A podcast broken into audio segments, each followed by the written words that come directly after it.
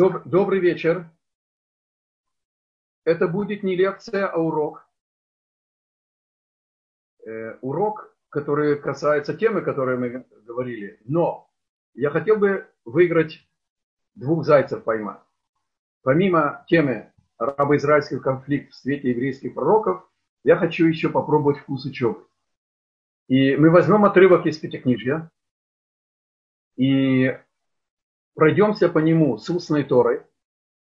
Потому что Пятикнижие – это конспект 40-дневного семинара, лекции, которую получил еврейский народ и Моше Рабейну. А потом был записан краткий конспект. Мы находимся в 16 главе книги Берешит с первого стиха. Когда еще нашу проматерь Сара звали Сарай, еще не добавили ей Гей. Сарай, жена Авраама, не рожала ему, а у нее рабыня, египтянка, ее имя Агарь. Когда из-за голода Авраам оставляет Эрец Исраэль и спускается в Египет, там был хлеб, то донесли фараону одной из красивейших женщин в мире, которая появилась на его территории. И он взял ее силой к себе. Авраам сказал ей, скажи, что ты моя сестра. У них была интересная нравственность. Если видели красивую женщину замужнюю, убивали мужа, брали жену. Никаких проблем. А если она была свободна, джентльмены в кавычках просили ее руки. И Авраам сделал расчет, что время голода там берет несколько месяцев. Они были в, в э, Египте тот раз три месяца, около трех месяцев. Что когда будут у него просить руки свататься к ней, то он скажет, что у, нее, у него есть более предпочтительное предложение. Просчитал все нас пратец Авраам. Сказать фараону, что есть более предпочтительное предложение, было немножко сложно. Кроме того, его никто не спрашивал. Наша проматерь Сара отказывается от притязания фараона. Он настаивает. Тогда она ему открывает, что она жена Авраама, это его не остановило. Тогда она просит у Бога, и Бог посылает духовное спасение, называется Малах. И он наказал фараона так, что он понял, за что он наказан вместе со всем мужским населением его дворца. И тогда потрясенный фараон, которому уже первый раз в жизни отказали, берет свою дочь и с ее согласия Агарь отдает ее в рабыни Сарай. Я извиняюсь перед Авраамом и Сарой. Но в глазах фараона Авраам был какой-то шейхчик, и он готов отдать дочку в рабыни жене какого-то шейхчика на какой-то точке на карте, где надо даже место написать Израиль.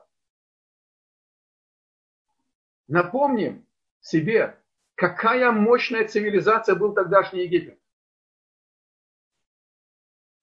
А теперь заглянем в корень вещей. Написано здесь, у нее рабыня, сейчас я вам ответил, что это значит, египтянка, открываем пятикнижие. Человечество потеряло лик человеческий и было стерто с лица земли потопом. Весь мир погряз во все, абсолютной всепозволенности. Бог дает шанс Ною и его трем сыновьям. Шем, Хам и Ефет. Шем это имя, Хам это горячий. Правда, все Хам отсюда вышли, но это не от еврейского слова, от русского слова Хам, а от слова еврейского святого языка Хам горячий. И Ефет, красота, совершенство. И мир начинается Ноя с его женой и трем его сыновьям с, его, с их женами. И вместо хлеба Ной посадил виноградник, сделал вино, соображать, очевидно, на троих у него опыта не было. И он опьянел обнаженный в своем шатре. И хам не уважил честь отца. Позвольте не детализировать.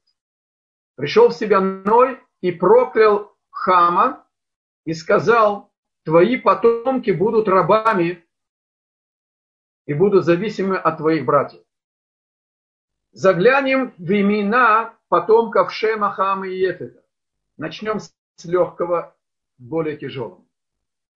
у Хама мы имена потомков Хама. Мицраим, Египет, Куш, негритянские народы, и у Ефета Медьян, Медьяне, Яван, Греция, я не оговорился, и Ашкеназ. То есть у Шема это Ассирия и Ишмаэль и Израиль. То есть оказывается, имена трех сыновей Ноя. Это три духовных русла. Шемиты, мы должны были быть называться шемитами, просто в русском переводе не обратили внимание на точку справа или слева, назвали нас семитами. Сэм они назвали Шем, а он Ше. Они дали миру поиск смысла, имя это сущность. Если я говорю, что это телефон, то я не просто назвал предмет, я еще даю его определение, его сущность. И шемиты искали смысл жизни. Хамиты дали миру и великолепных спортсменов и великих музыкантов и танцоров, но и рабов. А ефиты дали нам греческую философию, эстетику и Германию, которая сочла во все и еще добавила нацизм. Таким образом, три русла человеческой истории. И проклятие Ноя, Хаму, пытается исправить великая душа дочка фараона Агарь. Гагарь, Гагар – это аббревиатура на арамейском языке Га-Игрета. Если кто знает иврит, Игерет, Игрот Маим, взнос оплатом воды. То есть фараон дал ее как награду за праведность Сары, чтобы попытаться исправить египетский корень, который является корнем хамитским, и исправление хамитского корня, когда бурлящие, кипящие страсти захлестнули душу и превратили человека из мелеха в клюмника, моахлев кавет, разум, характер и тело. А когда человек ведом страстями, он клюм, а не мелех. Это аббревиатура слова моахлев и кавет. Тогда его посылают на исправление. Это не рок, это не судьба. Если научишься подчиняться человеку, тогда сможешь быть и рабом Бога. Потому что знание обязывает с ним считаться. И мы считаемся с группой крови, из правил уличного движения. И самая свободолюбивая личность не прыгнет без парашюта второй раз с Эфиревой башни. То есть мы рабы истины. Мы не любим этого слова. Но у Бога все ясно. Оно не меняется. Оно постижимо. Оно имеет предназначение. Оно имеет содержание, смысл, цель, пути реализации. У человека есть настроение, он становится, вступает на ногу, так, с левой ноги встает. У него есть злопамятность, у него есть характер. Это намного тяжелее. И когда человек научится быть рабом человека, людей его возвращают быть рабом Бога. Таким образом, вот оказывается, что здесь написано. И еще вела шивха, у нее рабыня. После брака все, что покупает жена, оно принадлежит обоим. Если жена пришла в брак с наследством, например, поле яблони, то Яблоки нового урожая принадлежат и мужу, но поле остается ее. Это михсей милут называется. Когда человек дает подарок замужней женщине и говорит, это тебе, тогда это становится как наследственное поле ее, а муж может пользоваться только плодами. Вот в каком статусе была Агарь. Она была рабыней Сары, нам это важно знать для продолжения. И продолжает Тора и говорит, и сказала Сарай Аврааму, вот Бог остановил меня от возможности быть матерью. А наша праматерь Сара была создана Богом без матки. Тора не боится деталей, деталей. Она не могла рожать естественным путем.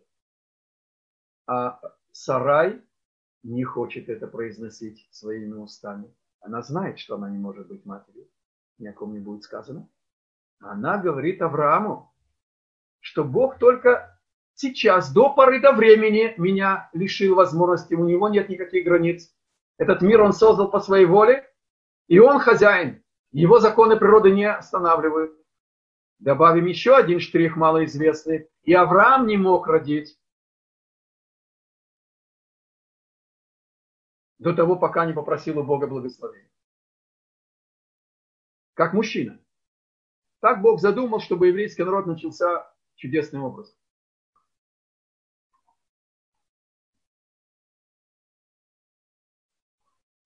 Авраам 75 лет оставляет Ур Халдейский, Саре 65 лет. Проходит еще здесь 10 лет, еще не были в Египте. Где-то ему, где-то там 99, ей 89 лет.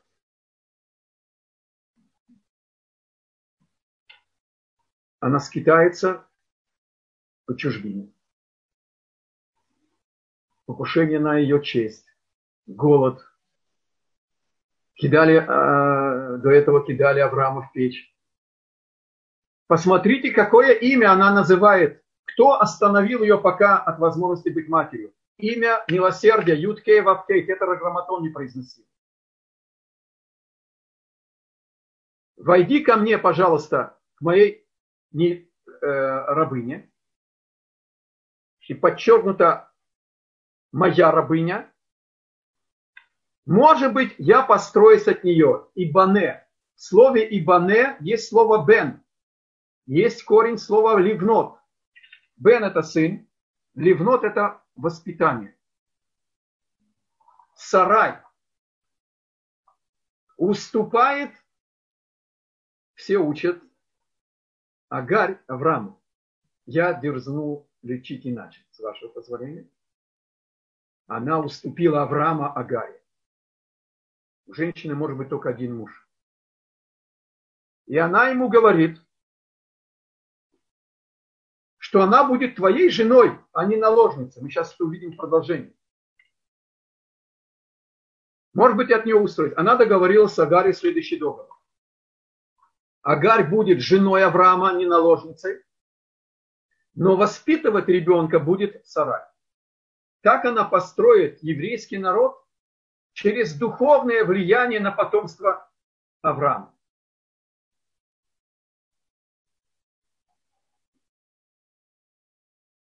И она взяла Агарь, египтянку, свою рабыню. А, секундочку, я опустил э, строчку, э, два слова. Авраам не принимает этой жертвы. И тогда написано, Бона, э, э, значит, э, Ваишма Авраам леколь сарай. Она настояла, и тогда он принял это. Она настаивала на том, чтобы он бы это взял. Продолжает Тора и говорит. И взяла Сарай, жена Авраама. То, что Агарь стала женой Авраама, не изменило их семейной связи их любви, их уважения друг к другу. Потому что и Сарай действовала во имя Бога без всякой корысти, желая построить еврейский народ. И Авраам тоже. Она также учит нас на будущее, что тот, кто как бы жертвует, никогда не теряет. И сказано следующий стих, мы прошли третий стих. И взяла Сарай, жена Авраама, Агарь египтянку, рабыню. Агарь должна теперь попытаться исправить хамитский корень не только через рабство Саре, а через брак с Авраамом. Но написано рабыня Сары. Она осталась в статусе рабыни Сары, потому что фараон дал ей это у нее в первом стихе написано рабыня. И в свободное от супружеских обязанностей время она должна была прислуживать царю. И так оно и было. И это здесь зашифровано. Это произошло после десяти лет, когда был Авраам в Эрцкинан. И дала ее, то есть Агарь, Аврааму Иша, мужу своему, ло лейша, ему в жены. Ли Ишут, не как наложница. Почему через 10 лет это произошло, Тор открывает нам? Потому что супруги – это микрохрам. И здесь есть встреча бесконечного с конечным. И три компаньона есть у человека. Отец матери дает физическую субстанцию, Бог дает душу. И если 10 лет ни о ком не будет сказано, нету потомства, по Торе можно было иметь несколько жен, можно было взять еще другую жену или развестись с этой, взять жену, которая может иметь. Вот почему через 10 лет Сарай обращается с этим предложением к Аврааму.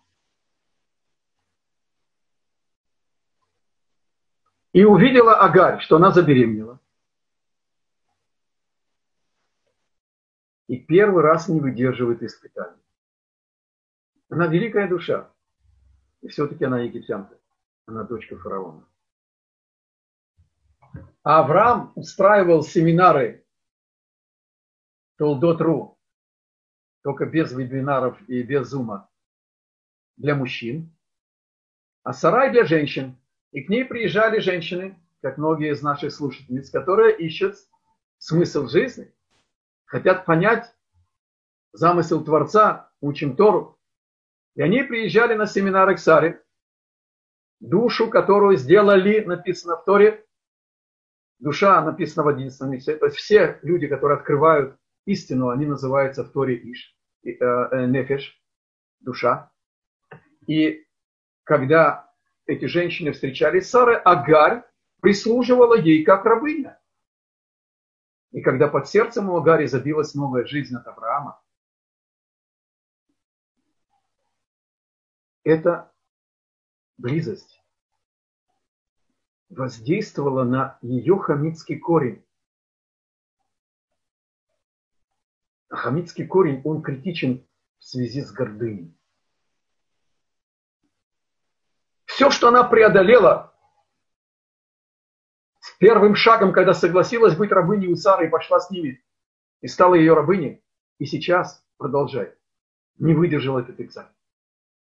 И она при всех сказала, вы так почитаете мою госпожу. Она не такая уж праведница. У меня под сердцем бьется новая жизнь. Она бездетная. Значит, она не самая совершенная перед Богом. Содрогнулась душе своей сарай. Ее замысел рухнул. Ведь если она сейчас не принимает ее как госпожу, что она отдаст своего ребенка ей на воспитание?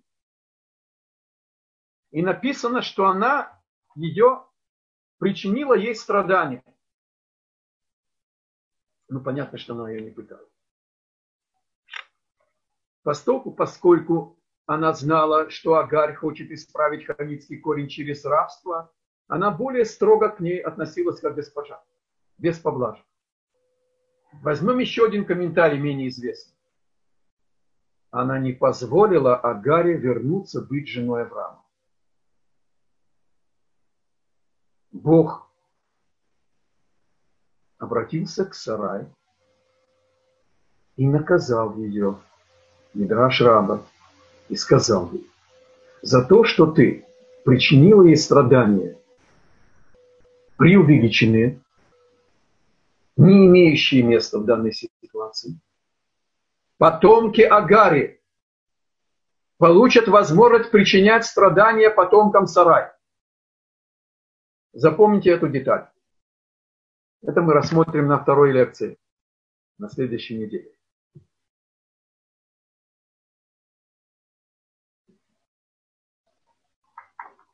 И она не выдержала первый раз и убежала. Нет, это уже второй раз. Она убегает от отца. Первый раз, когда она дерзит ей. Ее встречает Малах. Есть комментарий, что три Малаха, три раза. или один малах. Сейчас это не принципиально. И сказано, обратился к ней и говорит,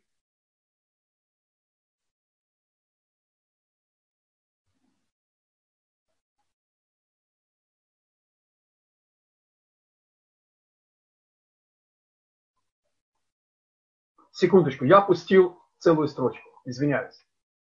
Вернемся. Значит, э, когда она дерзит, единственным, кто остался сейчас хозяином положения, это был Авраам. И тогда она приходит и говорит Аврааму, Хамаси Алеха. Хамас это крайняя мера обиды.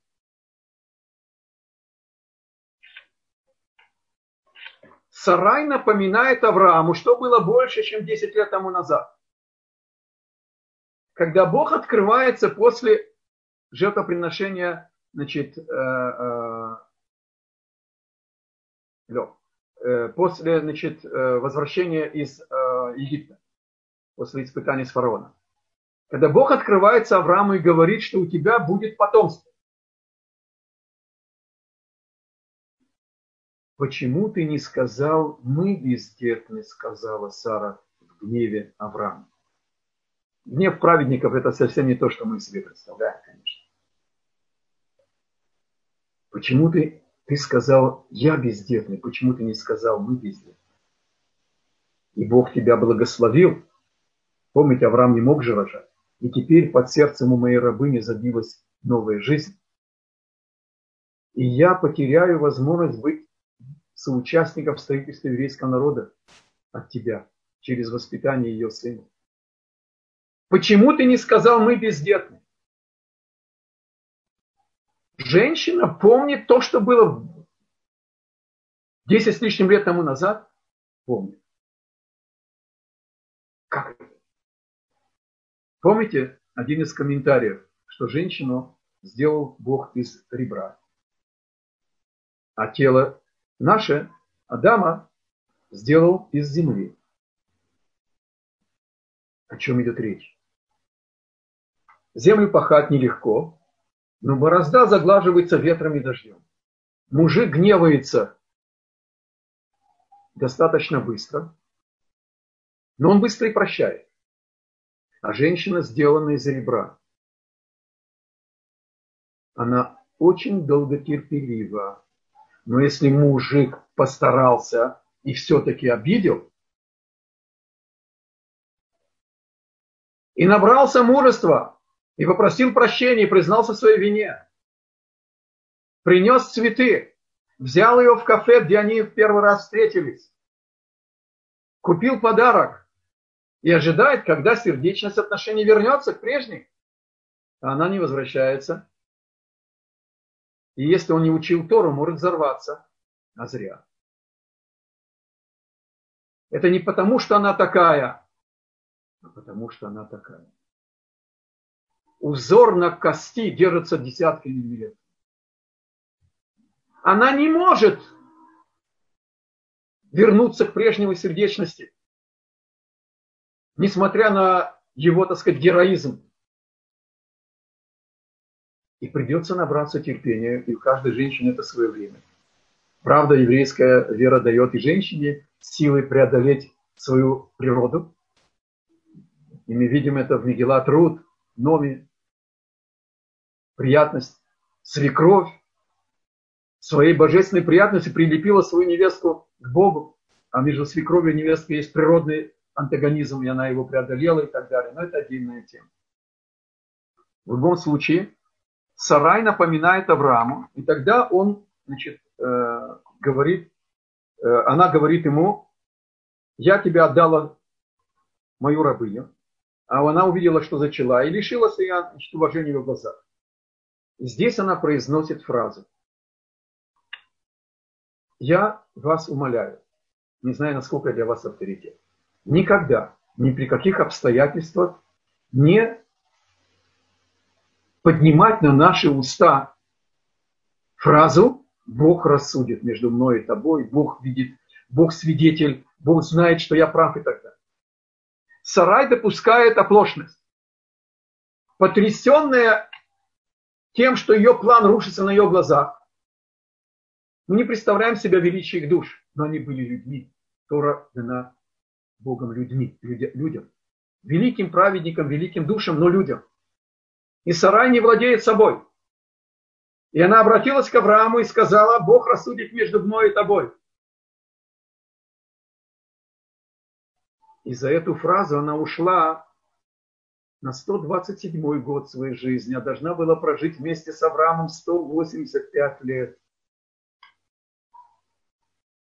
Но написано в Торе странным образом. Между мной и тобой по отношению к мужчине надо было написать «Бейни уве левейнха». А написано с вторым юдом «Левенаих». А «Бейнаих» – это обращение к женщине. Говорит Мидраш страшную вещь. После того, когда Сарай в горячности обратилась к Аврааму и сказала, Бог рассудит между мной и тобой – Сарай обратилась к Агаре и сказала, Бог рассудит между мной и тобой. Ты нарушаешь договор. Ты ранишь меня в самое мое сердце. Ты лишаешь меня моей предназначения, моей надежды, моей мечты. И первенец Авраама не состоялся. Когда праведник благословляет, это благословение. Но это работает и через нас. И тогда Авраам говорит, вот твоя рабыня, делай с ней что хочешь.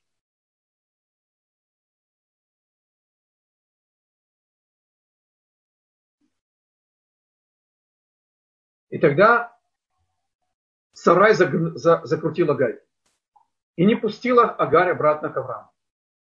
Убегает Агарь от Сарай, не выдерживает этого. И ее встречает Малах в пустыне. И нашел ее Малах Бога у источника вод в пустыне при источнике по дороге в Шур. Она убегала так, чтобы ее не нашли. Авраам искал ее. Но Малах, он знает, у него есть э, GPS, да? Waze. И сказано, и сказал он Агарь, рабыня Сарай, откуда ты пришла и куда ты идешь? Что за вопрос? что он не знает. Кроме того, нельзя человеку напоминать о его прошлом. Что? А Малах не знал еврейской этики? Что это за обращение рабыня Сары? Если ты все-таки хочешь напомнить, что она была рабыней, скажи жена Авраама и рабыня Сара. И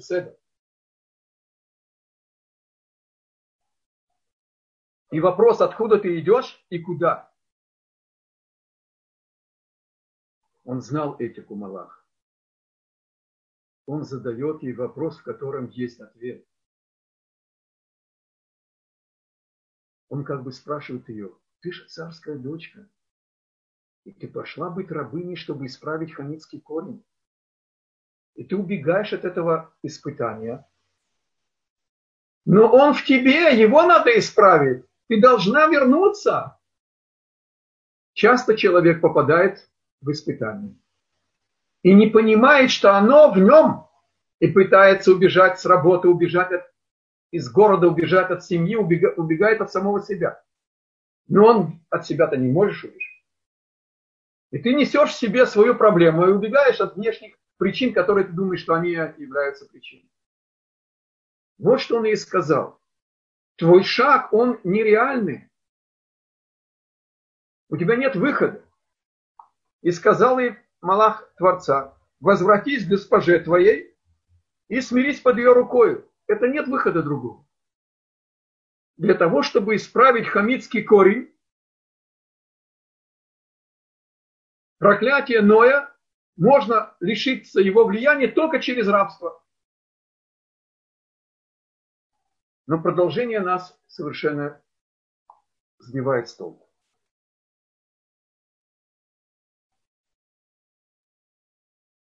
Итак, он ей спросил, куда ты идешь. Говорит, вернись и страдай.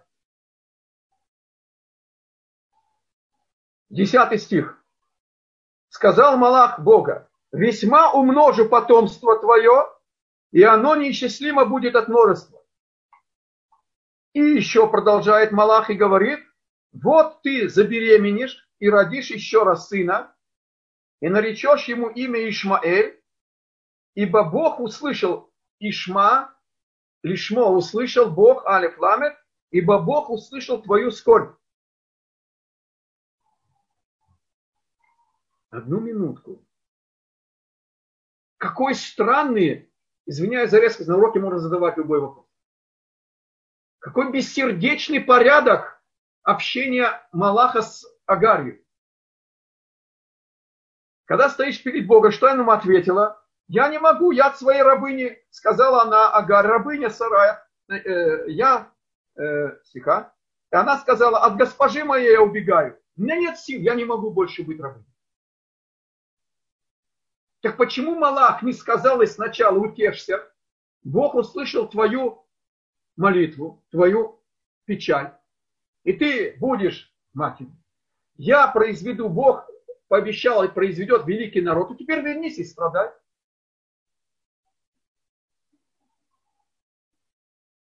Ответ.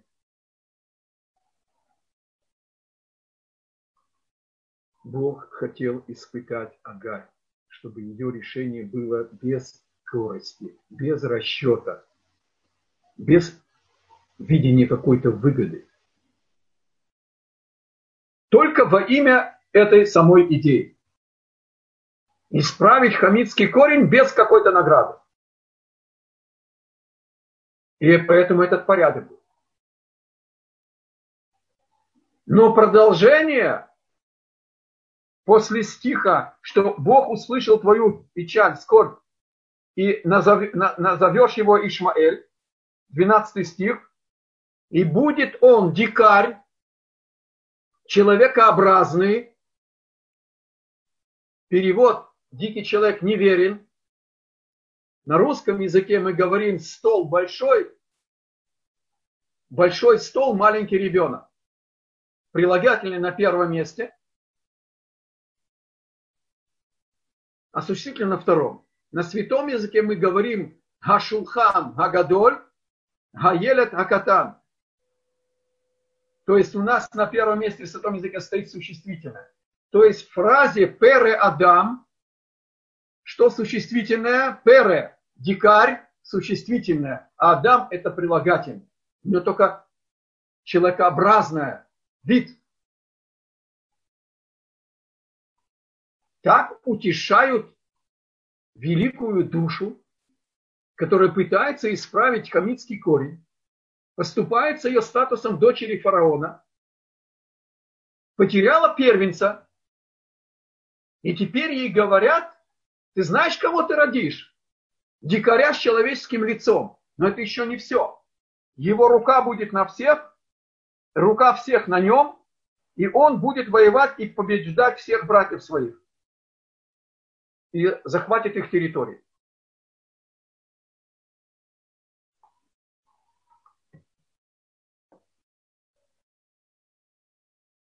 Малах сказал Агаре следующую вещь.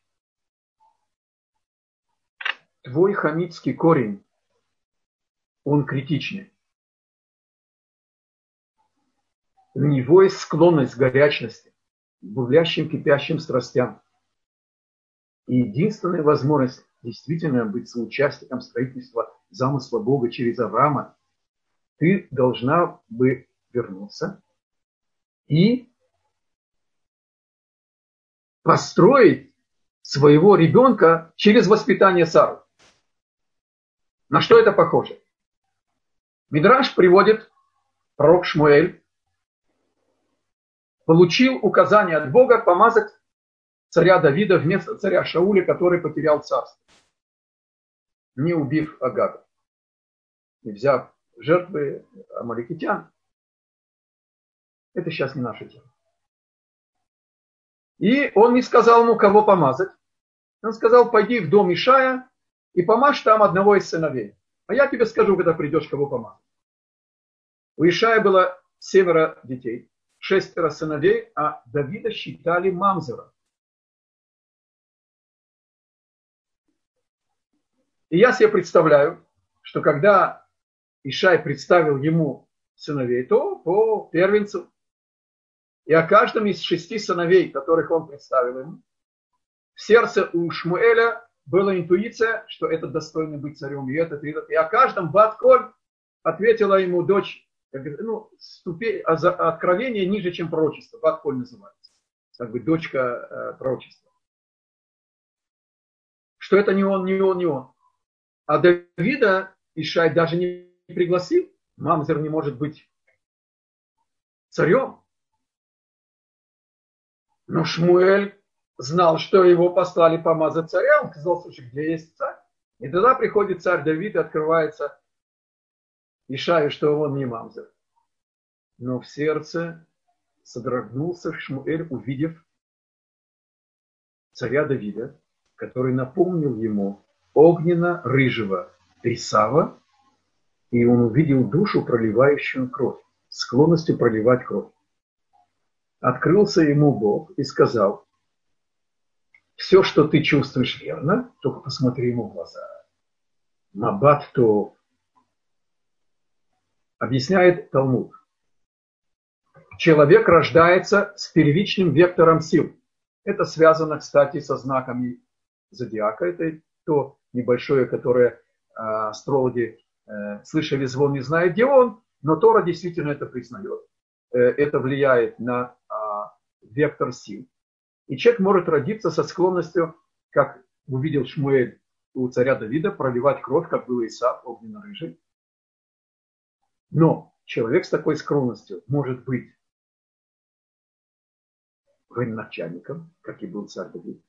Он может быть врачом, хирургом, он может быть военным медбратом, он может быть шохотом, он может быть моэлем, а может быть и Кем быть, в каком направлении реализовать свою критическую скромность, склонность, это выбор человека, а не рок. Вот что сказал Малах Агари. Твой хамитский корень не позволяет тебе довести до конца твое исправление. Ты не принимаешь власть Сары. И ты, конечно, не зажелаешь давать ему э, на воспитание своего ребенка, не захочешь. А я тебе сейчас раскрываю вот в этом правильном порядке. Пойди и страдай без расчета. И тебе будет дана возможность. Но знай, если нет, твой хамитский корень породит дикаря и продолжает Тора и говорит, рука на всех, он будет бандитом на большой дороге и будет грабить и убивать. И все будут ненавидеть его и его преследовать.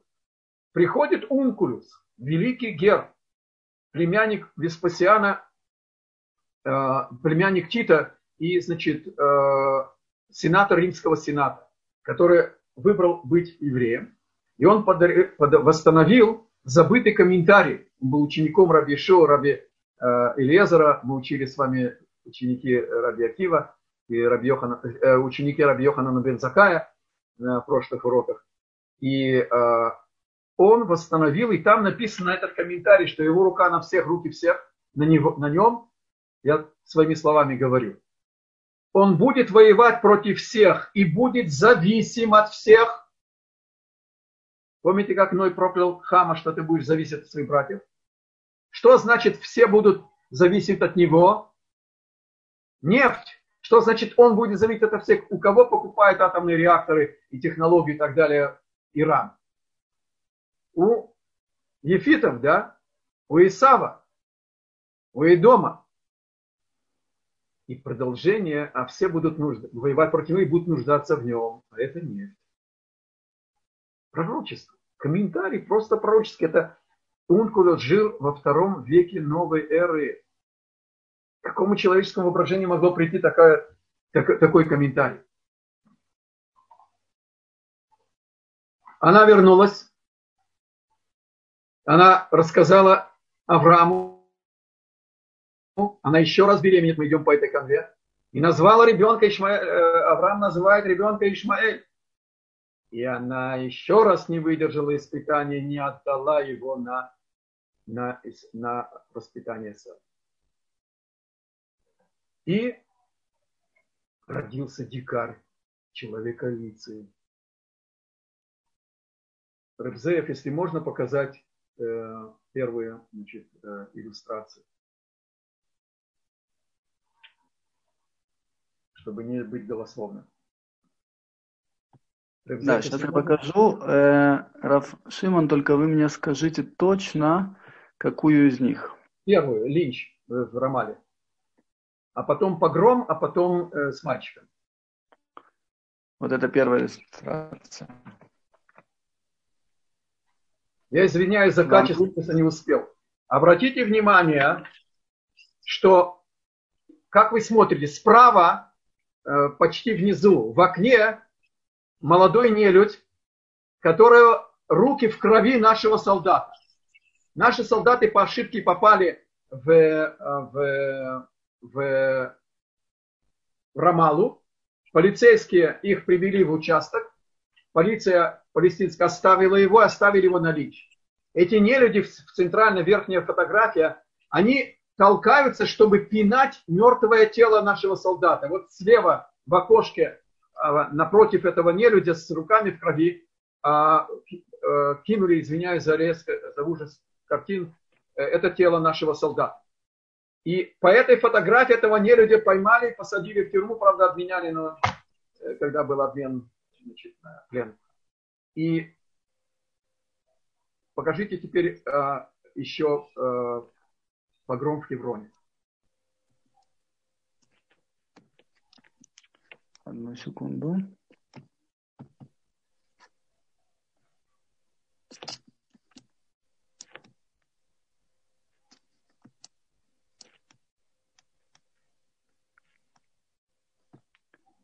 Сейчас я открою прямо эту фотографию.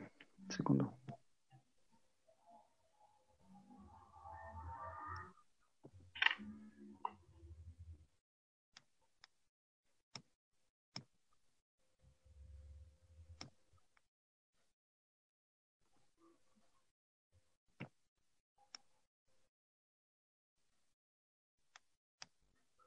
Перед нами четыре фотографии погрома в 1978 году в Марата Махпила. Они разрубили топорами гробницы Авраама и Сары и э, Якова и Леи.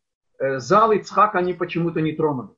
Они успели сжечь часть свитков Торы. Это свитки Торы в руке у военного раввина. Он держится за голову внизу слева фотография. Э, он в ужасе, он не представляет, что это такое. Я удостоился участвовать в похоронах этих свитков Торы и, значит, вот это было в Хевроне в 78 году. Я приехал в Израиль в 74 году. В 75-м я учился в Ешеве в Хевроне. Спускался в Хеврон, ни один из нас не носил оружие. И молился значит, на э, могилах Авраама, Исаака, Ицхака и Якова. Марата Махпила. Но когда мы стали забывать, что для нас Хеврон, и начали обсуждать, поделить Эрос Исраэль по количеству жителей, в Хевроне 80 тысяч арабов, зачем нам Хеврон? Подумаешь, какой-то Авраам, подумаешь, какое-то прошлое. Мы новая, так сказать, история Израиля 48 -го года и вперед. И тут же мы должны были хоронить свитки Тора. И еще один, одна страшная иллюстрация, навет назарейский, Нецарийский навет.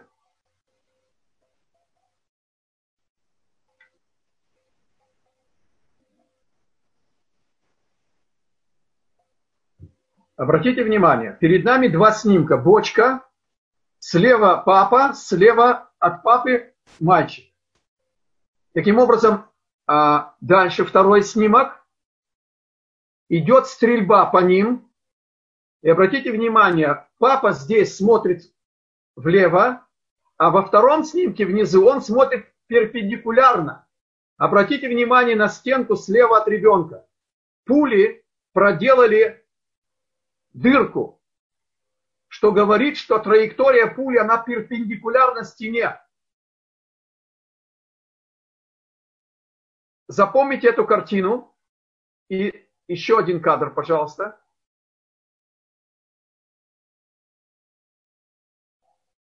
Вот эти в середине две картинки. А теперь посмотрите, третья картинка вдруг потерялась резкость.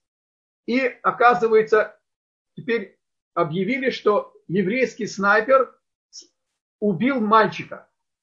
А теперь посмотрите на верхний снимок. Кружком влево стрелкой это та бочка и папа. На левой стороне перекрестка. С правой стороны белая крыша. Это израильский пост. А слева теперь от израильского поста на ближний угол, э, левый угол снимка верхнего, там квадратик беленький видно, там был итальянский корреспондент араб, и оттуда стреляли. Если бы, не дай бог, было бы то, что они сказали, что еврейский э, э, снайпер убил, тогда бы пуля пришла бы справа, она должна была попасть сначала, сначала в бочку, сначала в бочку, потом в папу, а потом в ребенка.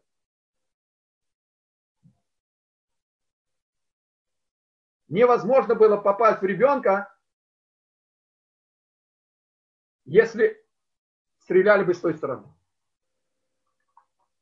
Извиняюсь за следующую цитату, можно убрать снимки.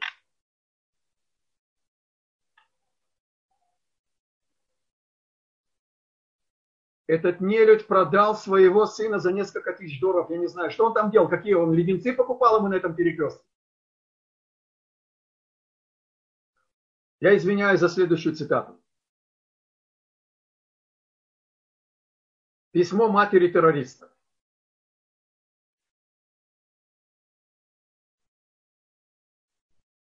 Я воспитывала своих сыновей с э, любовью к джихаду. Без этого не, вера не несовершенна. И все они были членами Хамаса и связанные с этим самым э, шейхом Ясином. И его посылали на теракт. И несколько раз отзывали. Он возвращался домой, кровь его кипела, он указывал мне на оружие и говорил, мама, вот моя невеста. Я, значит, еще раз его вызвали на операцию. Я просила у своего там Аллы 10 израильтян за своего сына. И Аллах дал мне то, о чем я просил. И когда он взорвался у нас на территориях, я начал издавать радостные крики, и мы были счастливы. Я не мог понять, как может материнское сердце так относиться к жизни ребенка. Пока не нашел в Торе, опять-таки в нашей главе, у Агари ответ на это. У его прапрапраматери. Что написано? Ишмаэль угрожает убить Ицхака, ставит его, стреляет в него, был хорошим стрелком из лука. И духовно угрожает его ценность. Сарай говорит, не будет он наследовать вместе с моим сыном. А Бог благословил Сару, они получили Ицхака.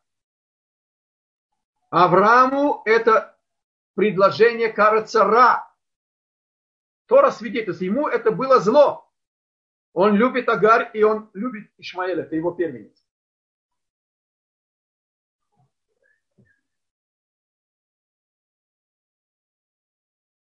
Тогда Бог открывается Аврааму и говорит, слушай голос Сары. Почему не мог Бог обратиться непосредственно к Аврааму? Отсюда мы учим, что надо слушать жену в делах мир, в мирских делах. Мы должны вести корабль атмосфера в доме, направление, чтобы был бы кошерный интернет, только для работы и воспитания детей в духе Торы. Это ответственность мужа. А жена, она реализующее начало. В любом случае, он сказал, слушай голос Сары. И Бог запрещает Аврааму проявлять свое милосердие. Он дает Агаре свободу выбора. А Ишмаэль заболел. Ну, тогда подожди неделю антибиотика, а потом пойдет своими ножками. Он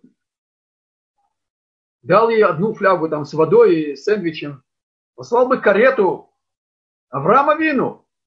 Бог запретил ему проявлять милосердие. И она идет со своим сыном, и кончается вода.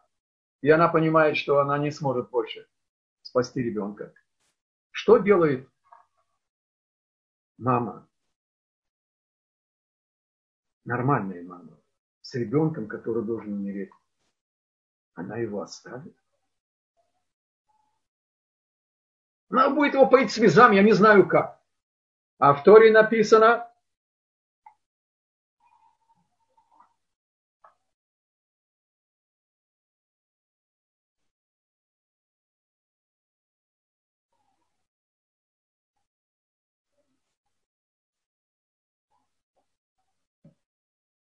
Секунду, я взял не ту цитату. А, да. И, значит, сказано,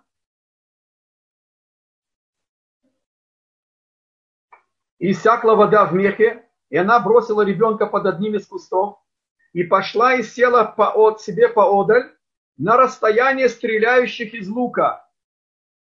Ибо сказала, пусть не увижу я и не услышу смерти ребенка. И села поодаль, и подняла голос, начала плакать. Вот ответ на вопрос. Как может быть женщина такой матерью террориста? Вы когда-нибудь слышали, чтобы женщина мерила расстояние расстоянием стрельбы из лука, а не качалкой рас, э, приготавливать блины или тесто? Это хамитский корень. Великая душа Агарь не выдержала этого испытания. Она освободила Авраама через рождение, через рождение а, Ишмаэля от остатков его прежнего, прежнего идолопоклонческого воспитания, его родителей, его прежнего мира. И кроме того, Авраам родил Ишмаэля необрезанным, но это не для общей аудитории э, тема, и у нас мало времени для этого. В любом случае,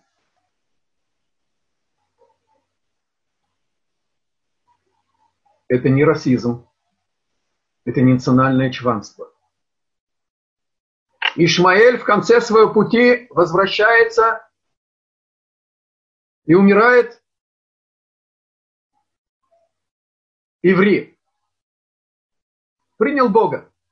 Потомства нет. Пошло по пути, которое Агарь поставил. Взяла ему жен, сначала хананейскую, потом египтянку. Каким образом? Мы рассмотрели, что история – это одежда духовных процессов, начало которых в потопе, в начале нового витка человечества через Шема, Хама и Ефета, через проклятие Ноя Хаму за его бесчеловечность, через голод и через избранность Авраама и через противостояние Сары с фараоном, через попытку Агари исправить хамитский корень через рабство Саре и попытка Сары через договор воспитывать ребенка, уступить Авраама Саре, и она становится его женой, она остается рабыней Сары. И мы видим, что Бог не оставляет человека. Агар убежала от Сары, убежала от людей, ее не нашли, но Бог не оставляет человека даже ошибающего, даже бунтующего. И он наставляет ее и пытается ей дать шанс. И она пытается снова вернуться. Еще раз. И получает снова ребенка по этому комментарию. И снова не выдерживает испытаний. И все равно Бог дает нам информацию, как нам, даже в 21 веке, противостоять Ишмаэлю.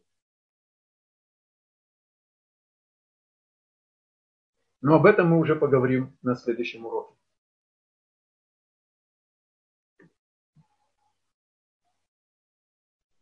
Обратите внимание, мы целый час учили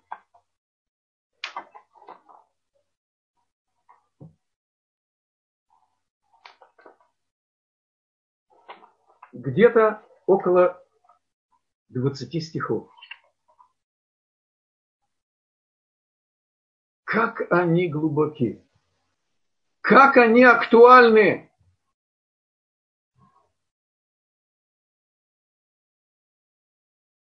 Эти короткие цитаты жуткие. Перед нами необычный враг –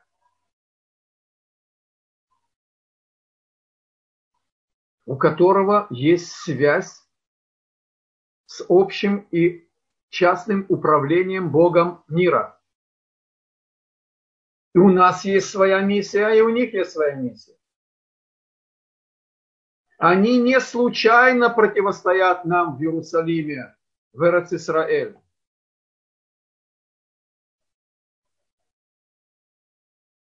Они не случайно единственный захватчик Иерусалима покусились на святую гору и поставили свою нечисть золотым куполом на месте храма. Никто из завоевателей Иерусалима не касался святой горы.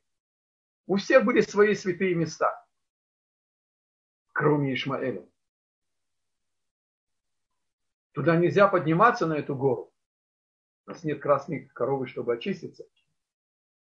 Но по открытке вы можете увидеть, эта нечисть построена пятигранно, и в середине в полу дырка, и оттуда выглядывает дикая скала, на которой Авраам был готов принести в жертву Ицхака, Ицхак был готов быть принесенным отцом в жертву. И они знают, и они верят, что Авраам это Ибрагим, только они переписали в Коране, что э, принесли в жертву Ишмаил. Седа. Пульс духовной истории, который начался с первыми шагами первого еврея, Авраама и Сары, бьется в нас в 21 веке, в святом едином Иерусалиме, бывший единый и будущий единый. И этот урок, я хотел бы, чтобы он действительно бы углубил в нас понимание, во-первых, кто нам противостоит, что это за противостояние и что от нас требуется, какое решение. Бог не испытывает человека выше его предела прочности. И кроме того, Бог требует осмысленного служения. Еврейская философия – это еврейское мировоззрение, это еврейская вера – это знание. И чем больше у нас знания, тем глубже наша вера. Остановимся здесь, и мы попросим у Рыбзеева дать нам возможность задать вопросы. Пожалуйста. Большое спасибо. Равшиман, очень интересно. Очень интересная лекция, очень актуальная. Э, пока что я не вижу, чтобы кто-то поднял руку. Видимо, вы очень доступно и ясно объясняете, но каждый может это сделать. Э, функция поднять руку есть у вас в эм, в Zoom, в разделе в меню «Еще» или «Дополнительно», у кого как. Те, кто к нам дозвонились по телефону, они могут тоже самое поднять руку, нажать им звездочка 9. Итак, у нас есть Ирена, которая хочет спросить вопрос. Э, Ирена, мы вас слышим. Добрый вечер. Здравствуйте. Ирена, здравствуйте. Здравствуйте. Откуда вы, Ирена? Здравствуйте. Здравствуйте. Мы вас слышим. Откуда вы? Откуда вы с нами я, говорите? Я из, из, из э, США, из Нью-Джерси. Я слушаю лекции с удовольствием в э, Телдот. А, у меня вопрос очень, очень важный для меня, животрепещущий, но он не по лекции. Могу я спросить, некого больше спросить? Пожалуйста. Я доверяю. И я, доверяю, я доверяю очень вам. У меня есть родственник, э, он умер, к сожалению. Он был жертвой этого вируса здесь, э, в Нью-Йорке. И у него, э, у него жена, он еврей, но он не был верующим евреем. Жена не еврейка. И вот сейчас она хочет его кремировать. И что мы делаем? Э, Все, что только можно. И мы не можем ничего уговорить. Вот. И... Скажите, пожалуйста, вам известно имя э, Рава Авраама Бинского из Флегбуша? Да, да. К ним, к ним обращались. Да, обращались. Свяжитесь с ним и попытайтесь найти решение. Я не смогу отсюда вам помочь в такой ситуации. Не, я и... знаю, я знаю. понимаете, такая ситуация, может такое быть, что ничего не поможет, она не согласится. Я знаю, я понимаю, я, я знаю, что это страшно, но я просто, я знаю, мы связались уже с ними. Просто, если не поможет ничего, и она не согласится. Во-первых, вы помните начало моего урока? Да. Сара не хотела сказать, что это невозможно. Вы, пожалуйста, не ограничивайте Творца. Будет а. возможно, вы должны сделать максимум, вплоть до того, что надо обмануть, можно обмануть, можно устроить какую-то провокацию, можно предложить деньги, сказать, что это важно для его души. Э. Все, что... Короче говоря, это не первый раз, к сожалению. И, и, и нужно делать а то, что э, опускать руки нельзя. Остановимся мы не здесь. опускаем, мы не опускаем, мы не это опускаем, мы больше... не опускаем руки. Я поняла. Всего наилучшего. Еще вопрос.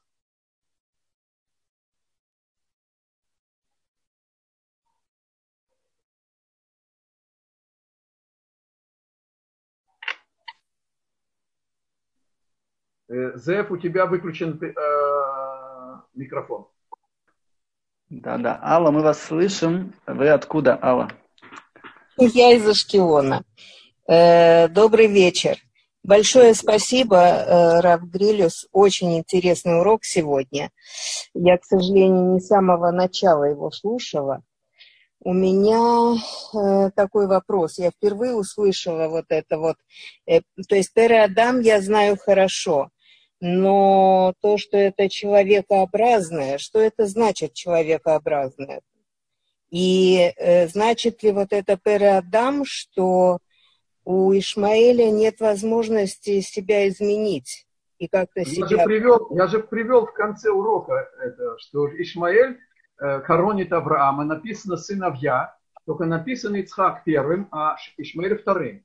Он признал, что главным наследником Авраама будет Ицхак, а Ишмаэль тоже, так сказать, э, закончил, пришел, так сказать, э, к финишной прямой. Нет, я имею в виду сейчас не Ишмаэля, родоначальника, а его потомков. Э, я вам отвечу следующим курьезом. Меня пригласили открыть курс молодых лекторов у Рав Блайха, главного раввина Украины, после перестройки. И я им приготовил как пример этой лекции. Я им сказал, что надо перед лекцией хорошо познакомиться, насколько это возможно, кто тебя приходит слушать. И надо быть тактичным и так далее. И э, я вдарил по Пере Адаму и так далее. Подходит ко мне после лекции, там была группа около 20 молодых ребят, подходит ко мне молодой, трепещущий весь э, в волнении хабадник и говорит, Реп Шимон, вот тот слушатель с бородой почти как вашей, только темной, как ночь, он племянник Арафата. Его папа там дядя Арафат или какой-то там родственник. И он гер сделал, он гер, гер э, значит, э, араб, который сделал гиюр. И я получил урок, так сказать, выяснять лучше.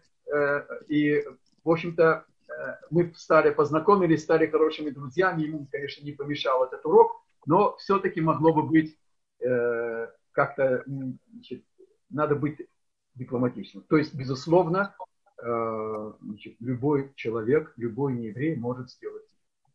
Еще вопрос. Спасибо. Э, нас спрашивает эм, один из пользователей из Черкас, из Украины. Вопрос такой. Э, какие слабые стороны Ишмаэля, против чего он бессилен? Если вы можете прояснить этот вопрос. Это будет часть темы следующего урока. А, а...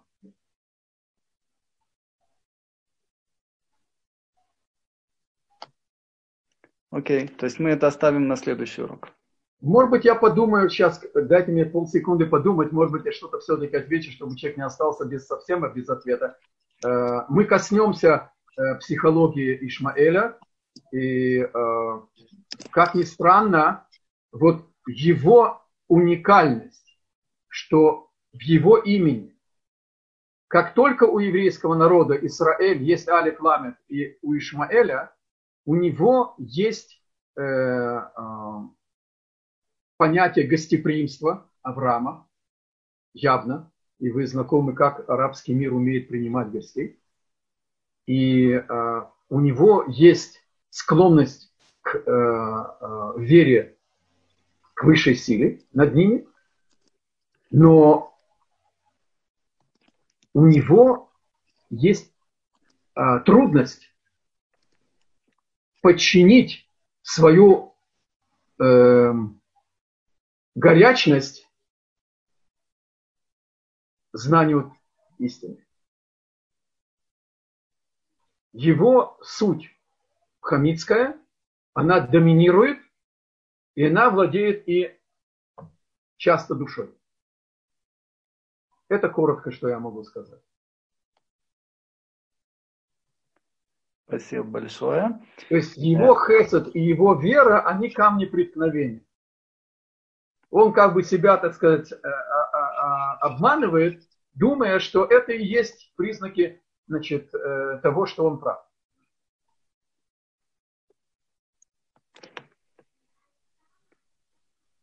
Отлично, большое спасибо. Есть еще один похожий немножко вопрос. Вопрос от Виктории. Вопрос вам. Что говорится о поведении потомков Ишмаэля в дни прихода Машеха? И большое спасибо за урок.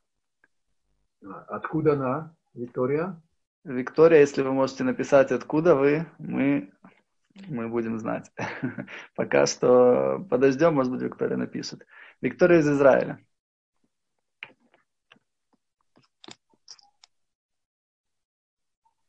Написано, что в будущем сыны Ишмаэля будут препятствовать сынам Израиля вернуться на их землю.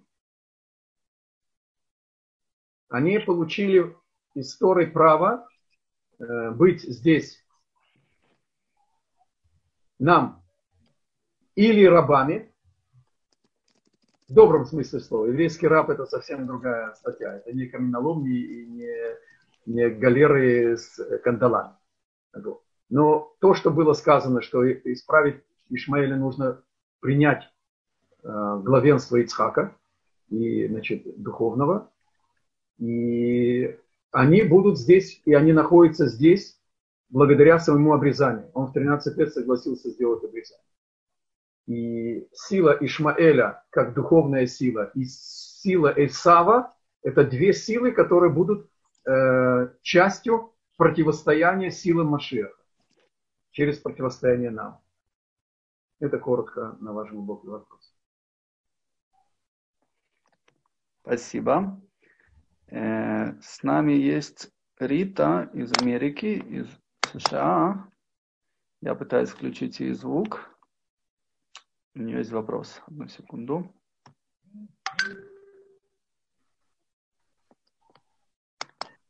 К сожалению, я вижу, что звук не включается. Рита, если вы можете включить ваш звук, было бы хорошо. У меня это не получается. Э, если оно так не получится, просто зачитаю вас вопрос. Рита спрашивает нас такой вопрос. Секунду, я его найду. Тут очень много сообщений уже. Эм, спрашивает вопрос про то, сейчас в это время, да, в наше время уже, которое прямо перед приходом Машеха, наверное, на мой взгляд, это критический вопрос, да, что все сейчас только говорят, что надо ехать быстрее Израиль, то же самое зовут родственники Израиля, согласны ли вы с этим, и что происходит, почему действительно настолько срочно надо ехать в Израиль? Позвольте ответить сначала э, немножко в шутливой форме. Я думаю, что а, приближение Э, прихода Машеха началось э, в 1312 году до их новой эры при выходе из Египта. А, понятно, что мы находимся 220 лет до конца 6000 лет от сотворения человека. Осталось 220 лет. Это называется у нас эра в шаббат. И поэтому самым уникальным параметром нашего времени это скорость событий. То, что брало столетия, берет десятилетия. Что брало десятилетия, берет часы, а не дни. Потому что некогда. Когда было перед Богом тысячу лет, он говорил, дорогие мои, играйтесь, пробуйте. Всякие измы, революции и так далее. А сейчас осталось 220 лет. В эти 220 лет должен прийти Машех, должен победить Гога, должен собрать всех изгнанников из мамы Одессы, из папы Ростова и даже из, из земного рая Калифорнии, всех в Израиль, должен построить третий храм, и поколение, которое удостоится быть соучастником прихода Машеха, должно прожить без гнета царств, совершенно не будет никаких помех, прожить до конца, потом все должны умереть, кроме Машеха, и будет оживление из мертвых. Так когда все это проис... поместить, понятно, что надо торопиться, выполнить свое предназначение.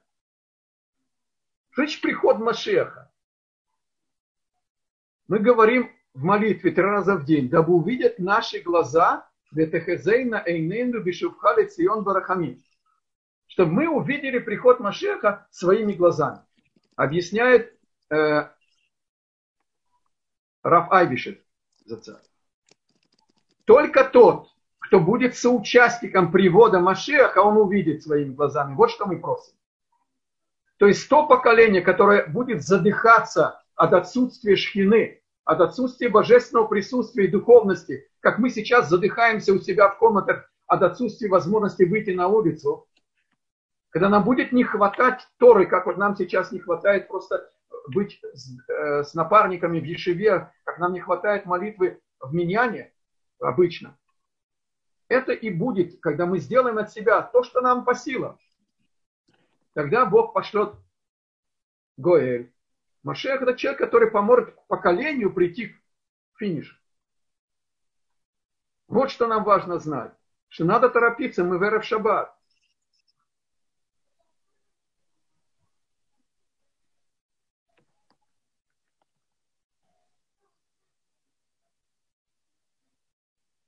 Большое Пожалуйста. спасибо. Э, у нас есть еще один вопрос от Алоны из Хайфы.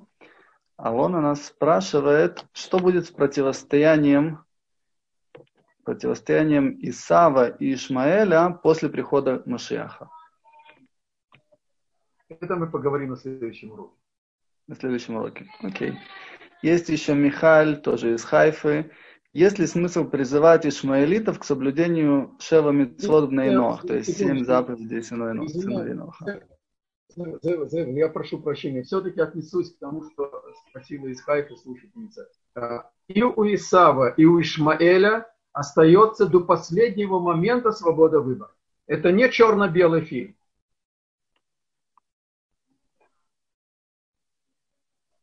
Кен, пожалуйста, вопрос о семи заповедей Ноя, сыновей Ноя.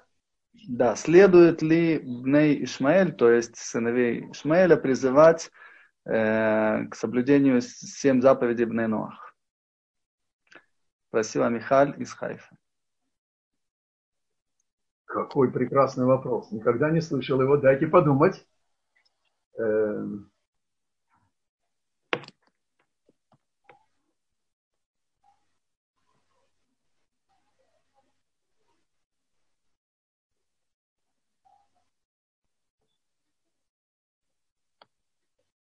в принципе, получается да. Э, мой Рош Ешиват Колель Швутами, Раф э, значит, Раковский Шелита, он высказал свое мнение, что Ишмаэля можно рассмотреть как идолопоклонника, потому что понятие единого Бога он создал по своему пониманию не принял от Творца, не принял понимание от Синая. Правда, они называют Моше Муса и так далее. И списали, так сказать, пятикнижие во многом. Как я привел вам пример с Ибрагимом вместо Ицхака, да, принесенного а, значит, э, Ишмаэля вместо Ицхака. Но в любом случае, да, потому что он считается не евреем. А не еврея мы можем э, предлагать Э, значит, э, заниматься семью заповедями. Но хочу обратить ваше внимание. Когда мы уже приближаемся к Богу, э, я называю Ецарара Ецерюга. Наш Ецерюга, он старый, хитрый мерзавец. И он нам теперь уже прилагает делать мицвод. И мы вдруг увлечемся приближать какого-то Ишмаэля, на Ишмаэля или какого-то, значит, там меня поймали э, группа э, неевреев с бородами, а женщины были с платочками. Оказалось, это сыновья, движение сыновей, э, семи заповедей сыновей Ноя из Германии. Так вы спросили вопрос теоретически. Да, ну, можно их приближать. Но когда мы распределяем наше время и силы и средства, а не ей ирха кодмим. Сначала нужно заняться еврейскими душами и нужно заняться своим э, ближними. И когда если останется время и так далее, или Бог пошлет вам случай, в котором можно это сделать с минимальным усилием и так далее, да, это возможно. Пожалуйста, еще вопрос. Еще один вопрос есть очень интересный. Э, спрашивает Ирина из Питера, из Петербурга. Спрашивает так. Я правильно поняла, что и Авраам тоже не мог иметь детей. Почему тогда Сара привела к нему Агарь, если он не мог ему иметь детей? И когда в таком случае Творец дал ему этот потенциал? Почему именно в этот момент? А, дело в том, что а, когда Бог открылся Аврааму и сказал, что у него таки будет потомство, и он сказал, я бездетный, меня будет наследовать мой раб Элезер. И тогда Бог его благословил. И когда Сара приводит Агарь к Аврааму, он уже после благословения. И поэтому Сара, когда Агарь не выдержала договор, и она поняла, Сара, что она просто пожертвовала им а, пустую, тогда она напомнила ему о том, что ты удостоился, чтобы под ее сердцем забилась новая жизнь от тебя, благодаря благословению, которое тебе дал Бог, когда Он тебе открыл, что в плане Он хочет тебя удостоить возможности быть отцом. А ты сказал, а, а Авраам был астрологом, и он знал, что Авраам не родит. А Бог его вывел из астрологического поля и добавил ему дополнительную букву, и Саре дал букву. И Авраам Э, знал, что он не родит, а Бог сказал ему, слушай, и астрология, и звезды зависят от меня, родишь. И когда он это попросил у Бога, он сказал, я бездетный, и меня мой раб будет наследовать. Сказала ему Сара, ты сказал, я бездетный, почему ты не сказал, мы бездетный? Бог благословил нас обоих. Поэтому здесь ответ на ваш вопрос. Большое спасибо. Если можно еще последний, наверное, на этом уже закончим с вопросами спрашивает Ирена, какое отношение иудаизма к астрологии, если вы упоминаете астрологическую Скажи, пожалуйста, медленнее. Э, Ребзеев, ты говорил э, какое? Говори медленнее, пожалуйста, тебя плохо слышно было. Какое, спрашивает Ирена, какое отношение иудаизма к астрологии, если вы уже упоминаете тему астрологии? Поймали нас, да? Э, э. Вы что, собираетесь до утра быть здесь? Нет, это... Значит, У вас захватывающий урок, где много вопросов. А, давайте я начну с конца. Еврею ходить ко всяким ну, э, нумерологам и всяким гадалкам, и всяким звездочетам, и, и, и волхвам, и астрологам пустая трата времени. Почему? Потому что с того момента, который мы сейчас коснулись, Бог взял и вывел Авраама из астрологического влияния звезд. У еврея есть только дата рождения, которая по знакам зодиака того месяца еврейского, а, он может познакомиться с исходным вектором своих сил. И вы видите, какой ваш покорный слуга флегматик, я родился стрельцом и так далее. Это не изменишь. Что я могу делать со своим исходным вектором сил? Это, как мы сейчас приводили пример Апер Адам, да, об Ишмаэле, э, о царе Давиде со склонностью к убийству. Да. Можно быть генералом, можно быть э, шохотом, врачом, как ваш покорный слуга, я хотел быть хирургом стать. Вот.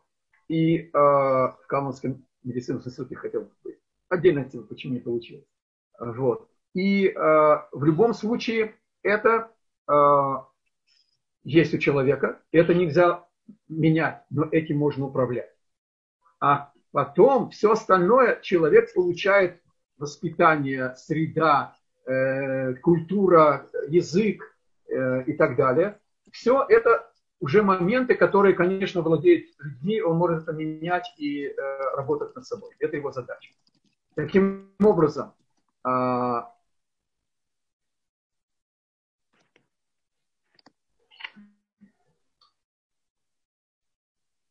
э, мысль. О чем мы говорим?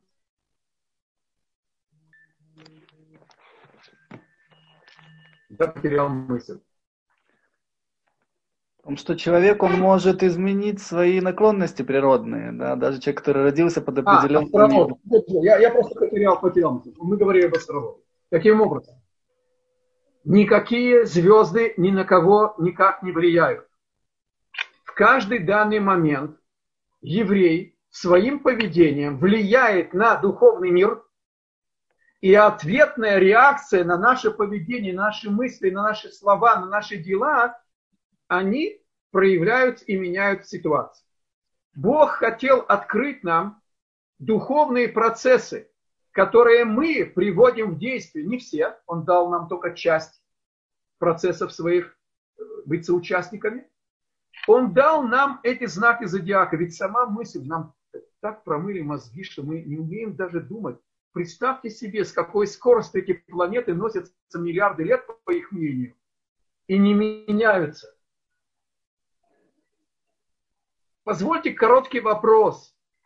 Что было бы, если случайно Солнце бы немножко приблизилось к нашему земному шарику? Мы бы были хорошим шашлыком, да? А если бы она случайно, как все в этом мире, чуточку отодвинулась бы, мы бы были хорошим эскимо от Солнца находится именно на том расстоянии. И нас от жизненно, э, жизненно важные э, для всего живого лучи нас оживляют. Но там есть еще смертельные для всего живого лучи. Их фильтрует какой-то 300-метровый озонный газ. А может его снесет. Мы же крутимся с невероятной скоростью и так далее. То есть Бог взял и дал нам представление о духовном порядке, и зашифровано Марс, Марс, Адамим, Дам это кровь, Адом красный, действует, когда Бог проявляет свою волю как наказание, как война, как кровопролитие, это идет по знаку, который занимает особое место а, а, значит, Марс. Если мы говорим о Сатурне, Шаптай, от слова лишбот, это катаклизмы вот сейчас э, во всем мире, это будет как знак Шаптая. Если проявляется справедливость, это будет седек, справедливость и так далее. Сидит еврей у этой астролога, у астролога этой гадалки, и она ему там его э, карту строит и так далее. В этот момент наш Абрам раскаялся за вчерашний срыв своей дорогой Сарой. В этот момент его раскаяние, искренность его Бог знает, повлияло на духовный склад сил. И что теперь этот астролог ему скажет за что он будет ему платить деньги? Потому что все, что его будет ожидать, не имеет никакого отношения к тому, что этот, этот э, самозванец думает, что он представляет, о чем он говорит. Вот коротко, как Тор относится к астрологии. К дате рождения мы относимся, как первичное знание, над чем работать, а дальше это совершенно пустое трата времени, вплоть до того, что это запрещено а тем более платить деньги, тратить драгоценности. Остановимся здесь.